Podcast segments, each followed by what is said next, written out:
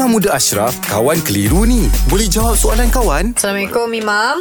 Waalaikumsalam warahmatullahi Okey Imam, uh, saya nak bertanya ada satu soalan ni. Uh, seorang kawan saya ni, masa dia tengah makan, dia perhatikan uh, ada pakcik tukang uh, kasut ni tengah buat kerja dalam Hmm, keadaan panas semua kan. Selepas uh, dia selesai makan, dia belikan makanan dan dia belikan air. Okey. Jadi bila dia hulurkan makanan dan juga air tu, jadi pakcik tu uh, dia menolak. Ah, Oh, jadi dia macam dia marah lah Ah, ah, Seolah-olah macam Eh aku ni tak perlukan simpati siapa lah Okey. ha, Aku ada aku mampu Kau buat aku macam minta sedekah ke apa Macam rasa macam tu lah Ah, ah. ha, So tindakan dia tu Nak nak, nak, nak sedekah orang tu Adakah Dia memalukan orang tu ah. kesalahan Ataupun macam mana eh? Niat dia baik Silakan Mam Okey, cantik. Sebab itu dia ada beza nama hadiah dengan sedekah. Okey. Hadiah kita boleh bagi kepada orang yang walaupun orang bukan orang miskin. Betul tak? Kerajaan dengan kerajaan. Pemenang dengan pemenang. Eh, dia bagi hadiah. Ada nama satu perkataan yang buatkan kita rasa tidak mengecilkan hati siapa-siapa. Ha, sedekah ni biasanya untuk orang tidak berkemampuan, orang miskin.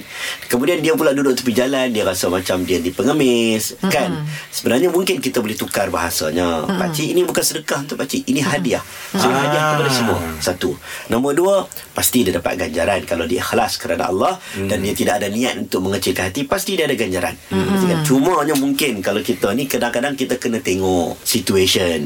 Kita tengok adat setempat. Boleh jadi kadang-kadang memang betul. Ada orang terkecil hati lah. Bila nampak aku duduk macam ni, macam aku nak minta duit pula. Ah. Ha, tapi dia kalau dia ni ikhlas, betul? Tak ada masalah. Okey. Ha, cuba kalau orang tu tak nak, tak apalah, tak payahlah bagi. Ah, Tak Ya, betul Ram tak lah. payahlah bergaduh. Ah. Tak payah bergaduh panjang. Cuma mungkin tukar bahasa tu saya rasa mungkin lebih baik. Ah, Membuatkan orang tu tak rasa. hadiahkan. ha, kerajaan Rom bagi hadiah kat kerajaan ni. Ha, itu biasa hadiah. Ha, bukannya kata miskin. Ha, isteri Umar Al-Khattab radhiyallahu an bagi hadiah kepada uh, puteri Rom. Puteri Rom balas balik berlian kepada isteri Umar Al-Khattab. Itu uh, dua-dua orang raja-raja.